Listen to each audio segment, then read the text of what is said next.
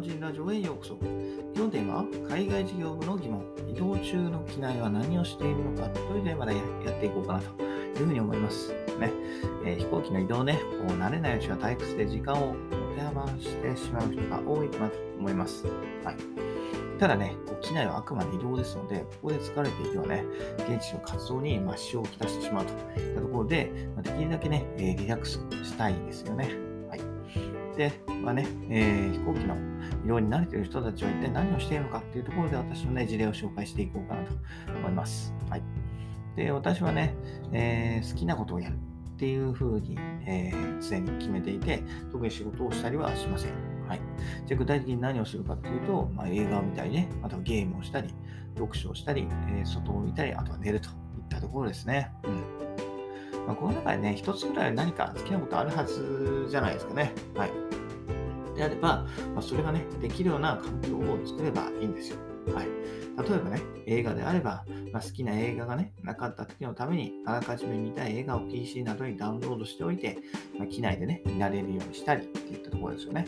はい。あとは読書とかゲームも同じですね。うん。快適に過ごすためにね、ノイズキャンセリングヘッドホンを持ち込むなどして、えー、準備の段階で、まあ、寝るかどうか、あとは寝るかどうかですよね。うん、そこはね、まあ、現地の到着時間で判断した方がいいかなと思います。はい。どうしてもね、ずっと映画ってわけにもいかないんで、ちょっとぐらいは寝たいんですけど、まあ、それでもね、やっぱ現地の到着時間、うんえー、仮にね、夜に到着するにもかかわらず、機内でね、がっつり寝てしまっては、えー、到着後にね、眠りにつくのは難しくなって、えー、時差ボケになってしまいますと。はい。というところで、え夜着の場合は寝ない。うん、で、まあ、午前中に到着する便であれば、まあ、機内でしっかり寝ておくのが、え私はおすすめかなというふうに思います。はい。で、午後以降の到着であれば、まあ、仮眠程度ですね、えー、に抑えて機内をなるべく起きるようにしておくと。はい。ところですね。なので、えー、まあ、リラックスできるようにね、努めようっていうところですね。はい。ま、飛行機はね、あくまで移動手段ですので、まあ、機内で疲れてしまっては元も子もないと。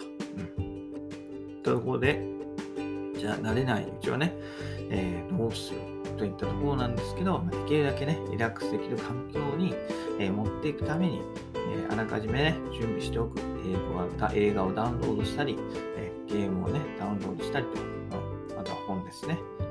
そういうのを準備して、えおくっていうのが、え旅行、出張には欠かせないことかなというふうに思います。ね、えー、旅行と出張とかね、はい、行ってからじゃなくて行く前からもう準備から始まってますんで、ぜひそういうところでね、気をつけてみていただければというふうに思います。といったところで今日はね、海外事業部の疑問ということで、移動中の機内は何をしているのかというテーマでお話しさせていただきました。それではまた明日。バイバイ。Have a nice day.